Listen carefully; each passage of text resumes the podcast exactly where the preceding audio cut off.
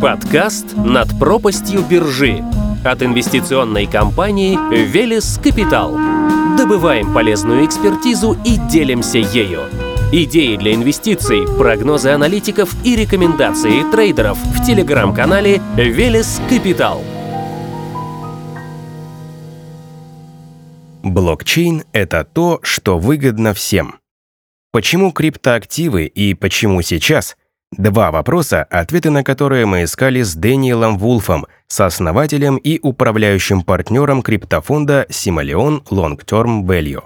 Поговорили о том, что двигает блокчейн вперед, кратко санкции, экосистемы и институционалы, о миллиардах людей в мире без банковского счета, но со смартфоном в руках, о первых ласточках применения блокчейна в бизнесе и том, чем развитие криптовалют напоминает российский фондовый рынок 90-х. Дэниел, вы говорите, что назревает переход к новой мировой резервной валюте. Доллар себя исчерпал? Статус мировой резервной валюты не сохраняется вечно, пока люди думают, что доллар – это безопасное убежище и рефлекторно бегут в него. На рынке возникли проблемы, рефлекс говорит «купите доллар, купите золото, выходите в кэш».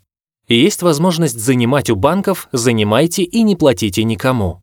Но что мы знаем? В 2020 году было напечатано 35% от общей массы всех долларов. Я надеюсь, всем понятно, что в случае не с долларом, а с иной валютой это означало бы ее моментальную девальвацию относительно других валют. И встает вопрос. Если я понимаю, что моя позиция не очень удобна, я хочу ее менять. А куда идти? Во что верить, если не верить в доллар? Евро может становиться сильнее доллара. Я думаю, что евро в ближайшие годы будет расти. Но при этом в еврозоне большие структурные проблемы. Китайский юань? Китайская экономика становится мощнее, ее выход на первое место – вопрос времени.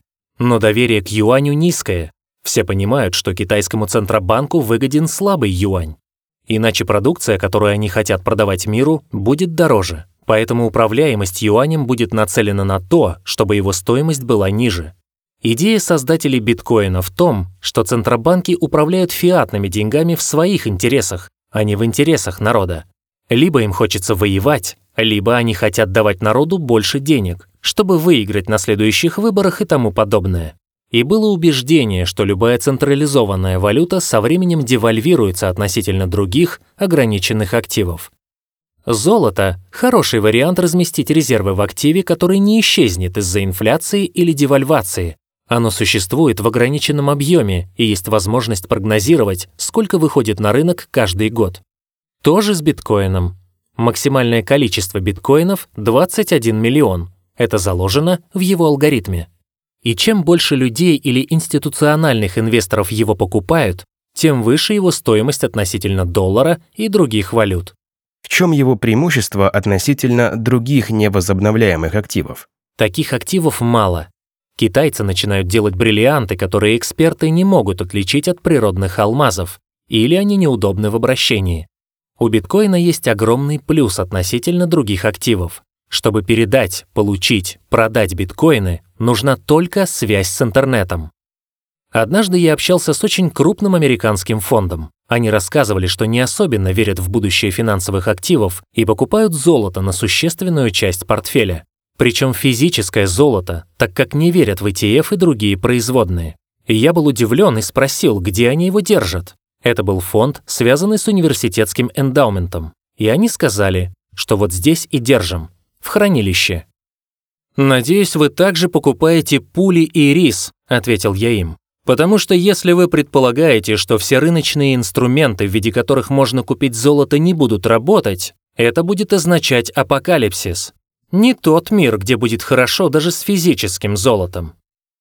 Поэтому, как говорит Джек Дорси, основатель Twitter и платежной системы Square, мы живем в цифровой экономике, и деньги здесь должны быть цифровыми и децентрализованными. А преимущество биткоина не только в том, что он ограничен, но и в том, что он легко вписывается в цифровые экосистемы. А что насчет централизованных цифровых валют, выпускаемых государствами? Они будут конкурировать с биткоином, криптоюань, например? Я не вижу его конкурентом. Криптоюань, как цифровая валюта Центробанка, является фиатными цифровыми деньгами. Тем не менее, распространение криптоюаня – большой плюс для криптовалют в целом. И вот почему. 50 тысяч китайцев имеют криптоюани. В пяти городах Китая запущен пилотный проект, где существует рабочий механизм оплаты криптоюанями. Чем больше людей будут тратить цифровые деньги, любые, и им будет это удобно, тем быстрее цифровые валюты будут приняты. Вопрос, хочу ли я иметь в портфеле централизованные или децентрализованные валюты, правильный. Но сначала человек должен убедиться, что цифровые деньги работают и они законны. Многие считают, что биткоины – это деньги наркодилеров, но это смешно. Доллар или купюру в 500 евро тоже деньги наркодилеров, но мы не стесняемся ими пользоваться. Есть ощущение, что государства, поняв, что не могут остановить, решили возглавить процесс и от полного запрета начали двигаться к легализации. Многие центробанки, в том числе российские, думают примерно так. Деньги – моя монополия, и я не допускаю другие валюты на свою территорию. Но я понимаю, что есть стремление к цифровым активам, поэтому я буду заполнять эту нишу своими инструментами. Кроме того, если деньги будут цифровыми, у Центробанка будет меньше расходов. Не нужен печатный станок, не надо заниматься борьбой с фальшивыми купюрами, а есть большая управляемость, рычаги быстро действуют, моментально. У государства есть монополия на налоги. Если государство говорит «я не принимаю биткоин или другие криптовалюты в оплату налогов», естественно, это сильно ограничивает возможный рост. Сейчас в некоторых швейцарских кантонах можно оплатить криптовалютой часть налогов или штрафы. Но, конечно, этого мало. По подсчетам экономистов, налоги занимают 30-40% движения денег в мире. Так что можно принять, что есть абсолютное ограничение, до 60-70% денежной массы, пока основное число государств не будут принимать налоги криптовалютами. Но с точки зрения инвестора, это далекое будущее, о котором не надо думать. Сейчас зарождается новый класс активов, участвовать в котором выгодно, так как он дойдет до 5% всех экономических транзакций. Мировой банк и вовсе прогнозирует долю 10% в обозримом будущем. У меня есть знакомая англичанка, она активна в криптовалютах. Раз в год она две недели отдыхает. И у нее принцип. Весь отдых она должна оплатить только биткоинами. Авиабилеты, гостиницы, обеды, ужины и так далее. Для нее важно убедиться в том, что это работает и это реально. Для нас, как фонда, это не важно. Мы не покупаем криптоактивы сегодня, чтобы завтра купить на них ужин. Мы покупаем потому, что считаем, что это будет выгодная инвестиция относительно других активов в долгосрочной перспективе. Можно долго спорить о том, как это все будет устроено, когда станет большой частью экономической системы. Но пока мы можем хорошо зарабатывать. Каково отношение регуляторов в США к криптоактивам? Отношение американского регулятора к биткоину и другим криптоактивам очень дружественное. Вне Китая основные криптобиржи находятся именно в Америке, Kraken и Coinbase. Уважающие американские управляющие компании, как Fidelity, дают своим клиентам возможность купить, держать и продавать биткоины, эфиры и другие активы. Естественно, регулятор настаивает, чтобы инвесторы в криптоактивы платили налоги. Естественно, регулятор хочет, чтобы на все выпуски было разрешение SEC, Кейс с Telegram закончился так, потому что Павел Дуров решил выпускать ценные бумаги для американских инвесторов без регистрации и получил от них 434 миллиона долларов. Так нельзя. И я хочу сказать о важном моменте, касающемся регуляции. У многих потенциальных инвесторов есть сомнения относительно законности и будущего цифровых валют. Они ожидают, что будет жесткое регулирование, особенно в западных странах. Так вот, в юриспруденции есть понятие «гонка на дно», Race to the bottom. Идея в том, что когда некая экономическая деятельность ведется в разных юрисдикциях, достаточно, чтобы одна юрисдикция либерально относилась к ней, и тогда остальным придется принимать решения. Можно ограничить эту деятельность у себя, но тогда ею будут заниматься в других юрисдикциях.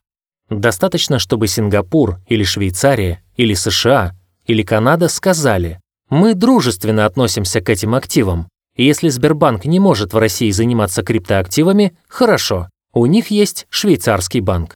Здесь начинаются юридические коллизии. Вопросов действительно очень много. Когда корпорации начинают интересоваться, стоит ли иметь в резервах биткоин или другие криптоактивы, они могут согласовать это на уровне руководства и даже юристов. Но далее бухгалтер или аудитор спрашивает, а что это? Валюта? Вам хочется иметь волатильный актив, который будет влиять на ПНЛ? А, это не валюта, это ценные бумаги. Но тогда почему вы не покупаете на лицензированной бирже? А, это товар. А НДС мы будем платить или нет? Рано или поздно эти вопросы найдут ответы. А пока для нас, как фонда, это неопределенность в плюс.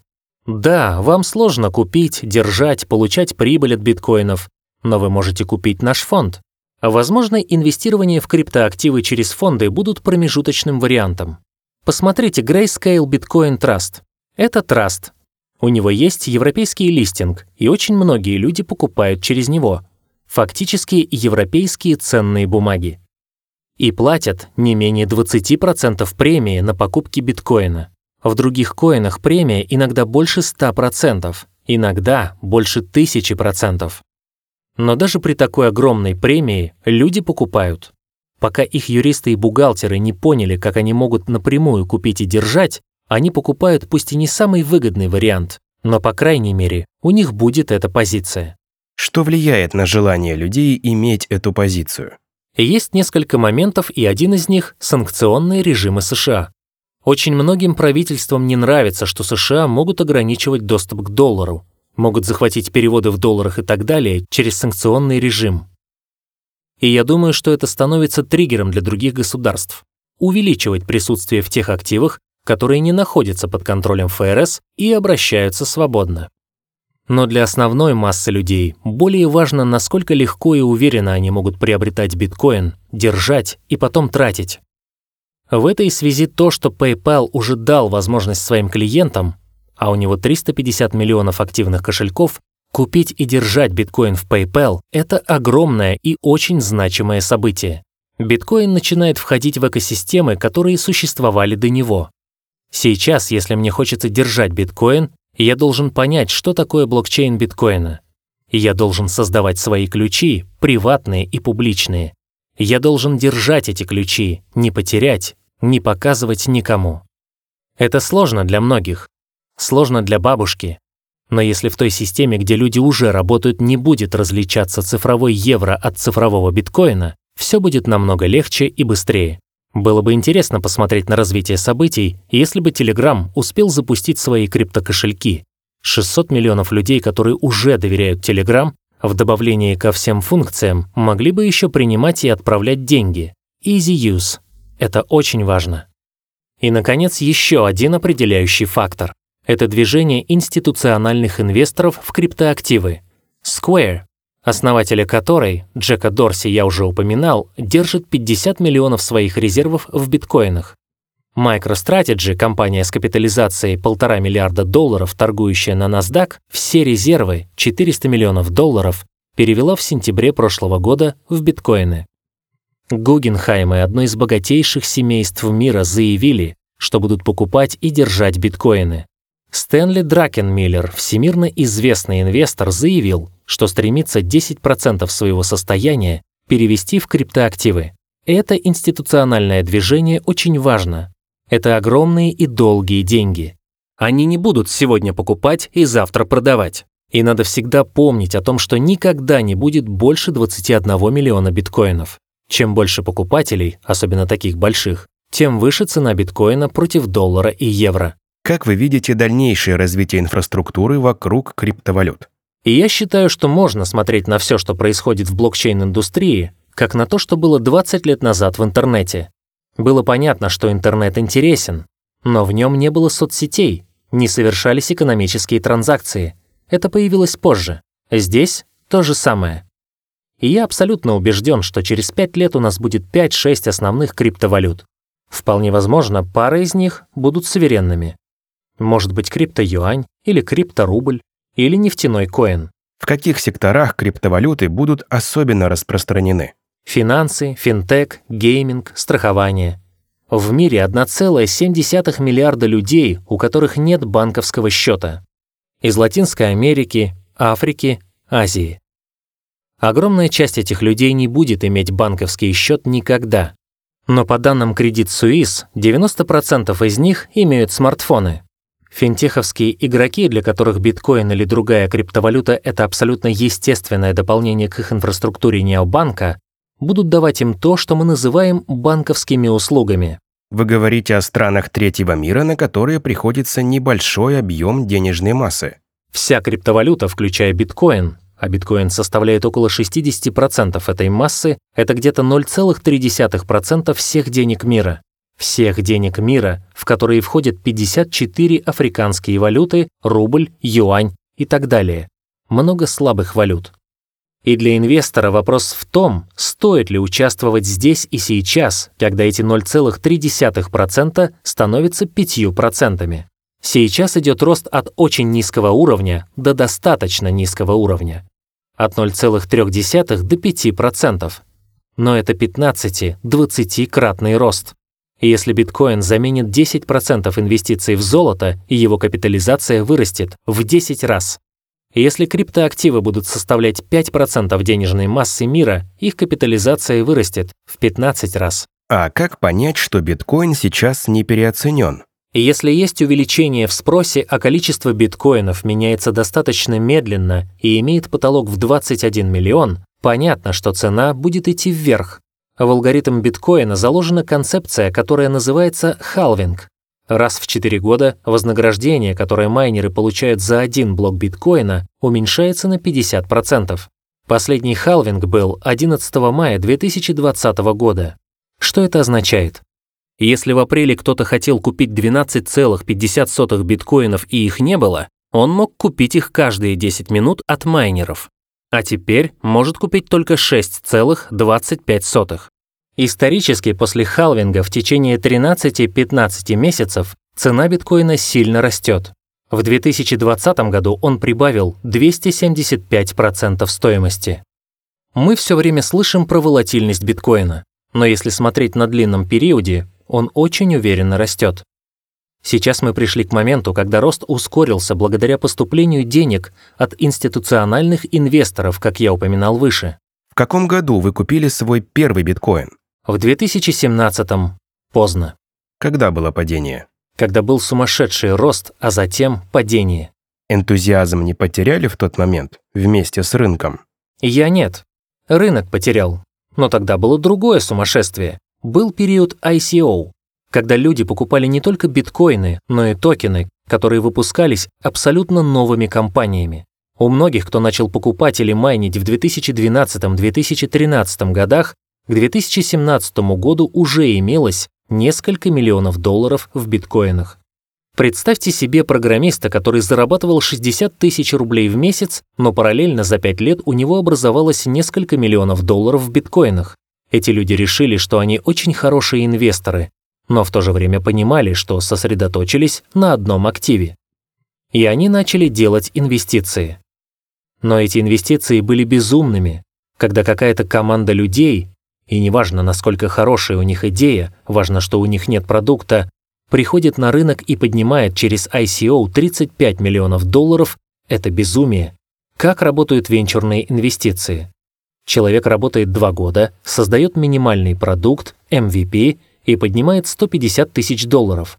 Работает еще год, появляются первые клиенты, он поднимает 2 миллиона долларов, работает еще и так далее.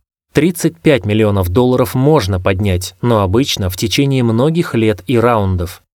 И в течение этих лет будет много проверок. А здесь решили, что все, что мы знаем об инвестициях, не работает в мире блокчейна.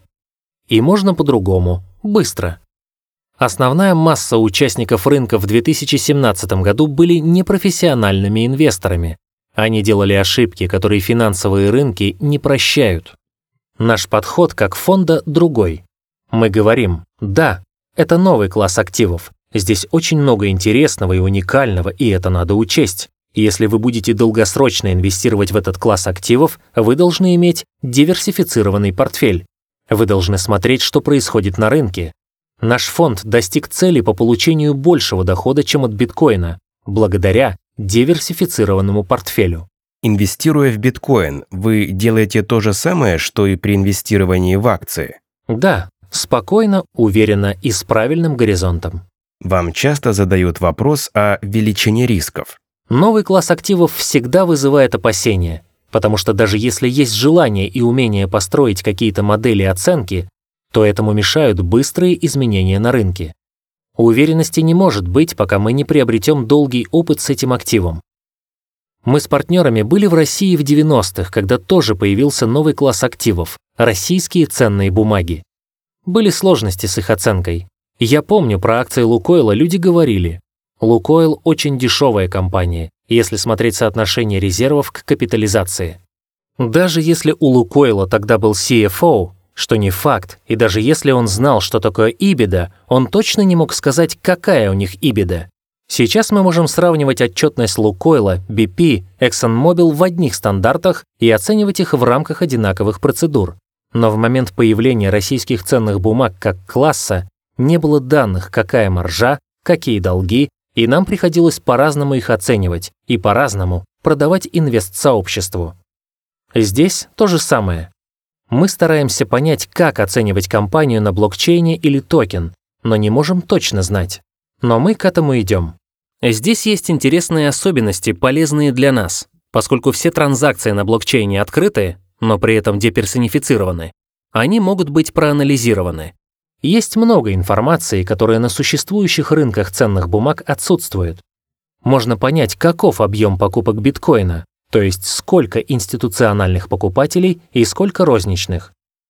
Можно понять, кто из всех держателей биткоина находится в прибыли, а кто купил, когда было дороже, и пока не вышел в точку безубыточности, кто у кого покупал. И мы анализируем эту информацию.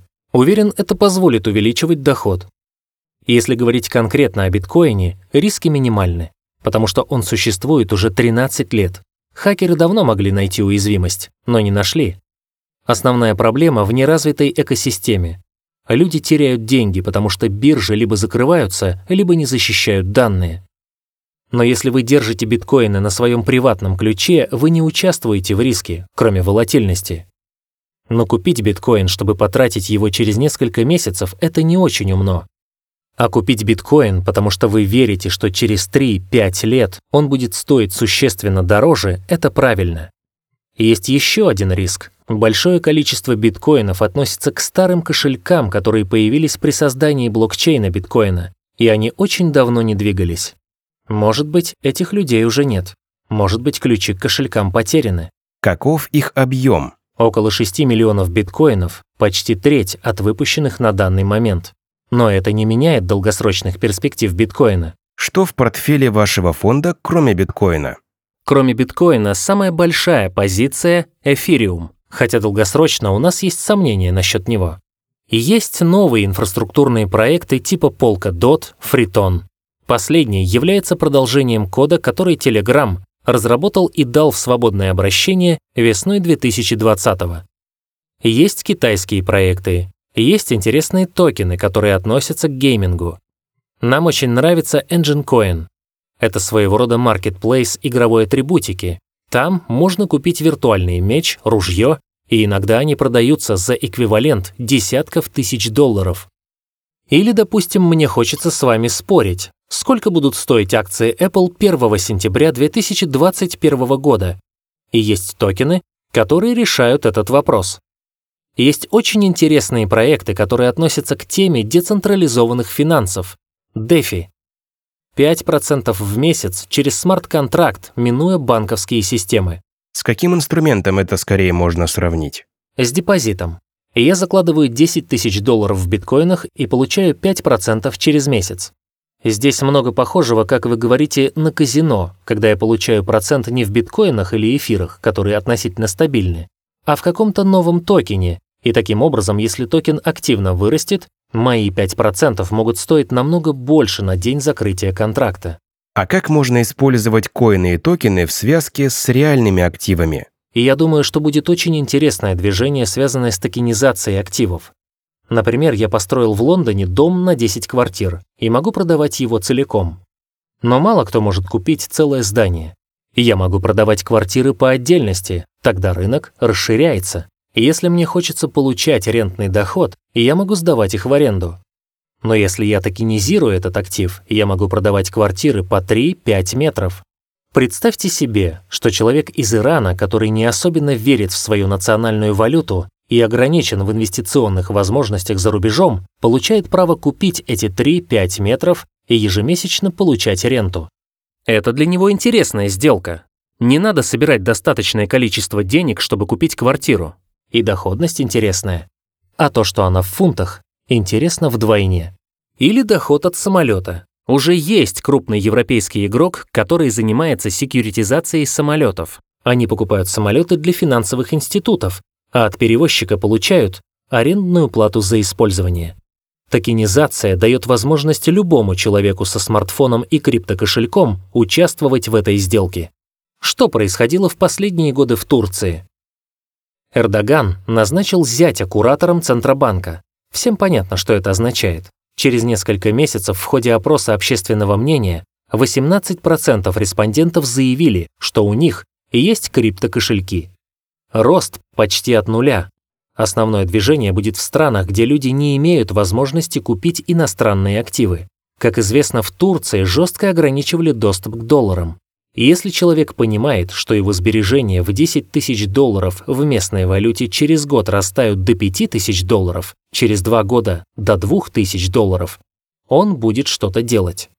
Да, можно, как очень часто делается в России, купить машину, дачу, телевизор. Но если будет возможность купить актив, который приносит доход, и этот доход не выражается в местной валюте, это выгоднее. Основная масса людей в мире не могут покупать американские акции. Им, скорее всего, сложно купить золото. Хотя вы, наверное, знаете, что в Индии и других азиатских странах очень часто сбережения держат в золоте. Даже в украшениях и других физических предметах. Для них это хедж против инфляции. И здесь мы возвращаемся к основной идее биткоина. Мы не можем доверять центробанкам, не можем верить, что они будут управлять валютой в интересах простых людей. Вы работали во многих финансовых институтах и застали значительные изменения на финансовых рынках. Каким вы видите это движение, насколько масштабным и необратимым оно будет? Традиционные активы, акции, облигации будут сосуществовать с новыми, либо одни вытеснят других? Я думаю, сосуществовать. Но при этом будет достаточно активное стремление к цифровизации. И уже есть. Даже 10 лет назад минимальный лот Apple был одна акция. Это несколько сотен долларов, что для некоторых уже непосильно. А сейчас, если мне хочется купить на 5 долларов Apple или на 5 долларов S&P 500, пожалуйста. И через Тинькофф я это сделал или Robinhood, или кого-то еще, неважно. И я также считаю, что многие финансовые инструменты будут заменены децентрализованными системами, которые дают возможность получить такой же доход или распределить риски так же, как это происходит сейчас, но только без посредников.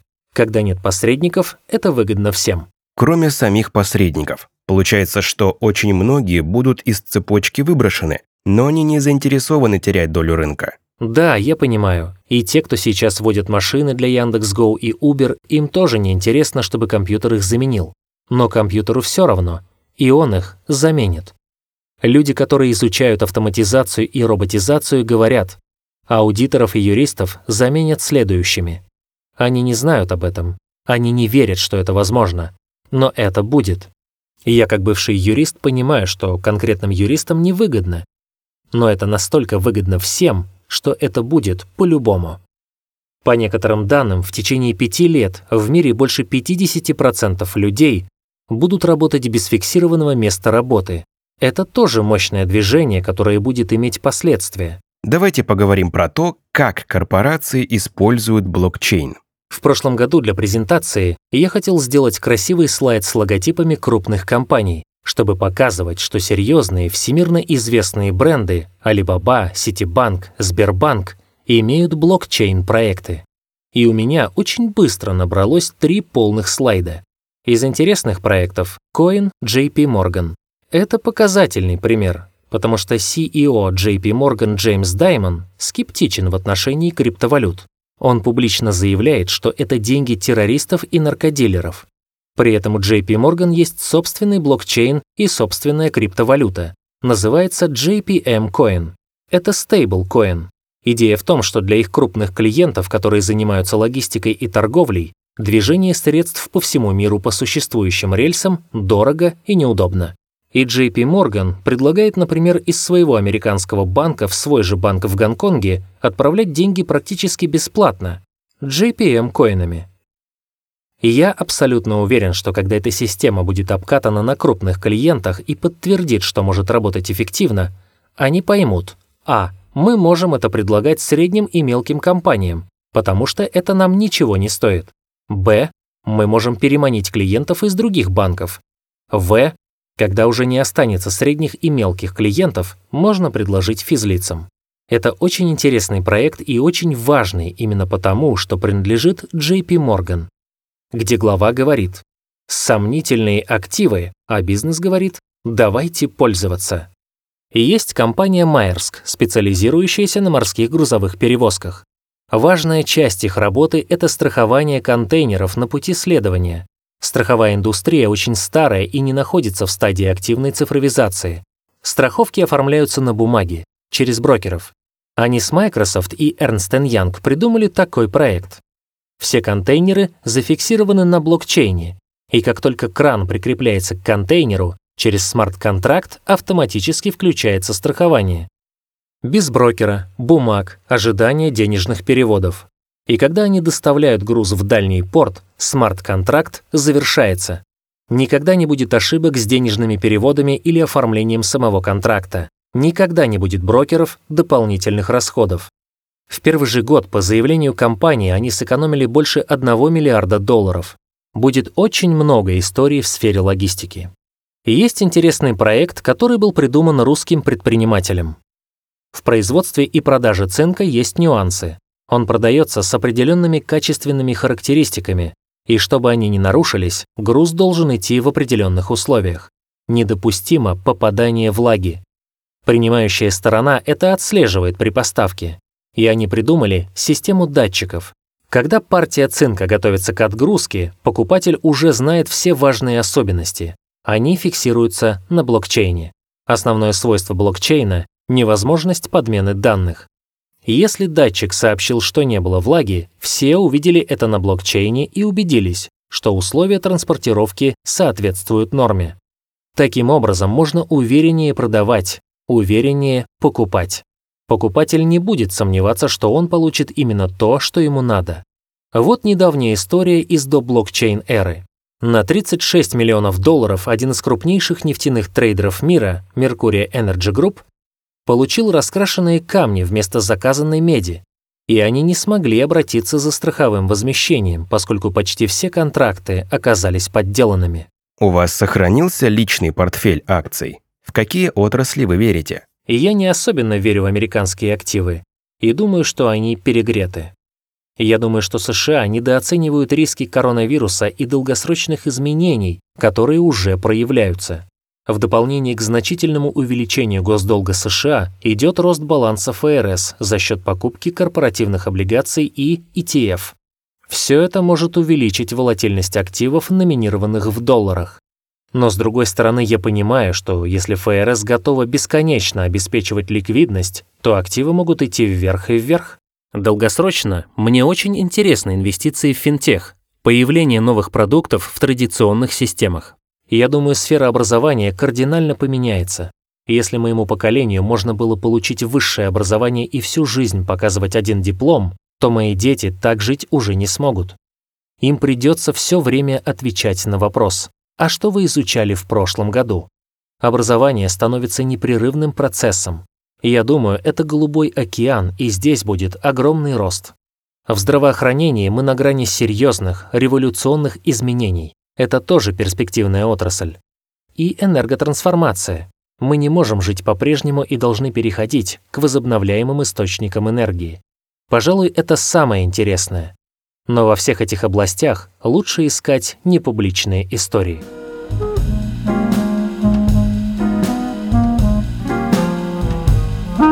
Идеи для инвестиций, прогнозы аналитиков и рекомендации трейдеров в телеграм-канале Велес Капитал.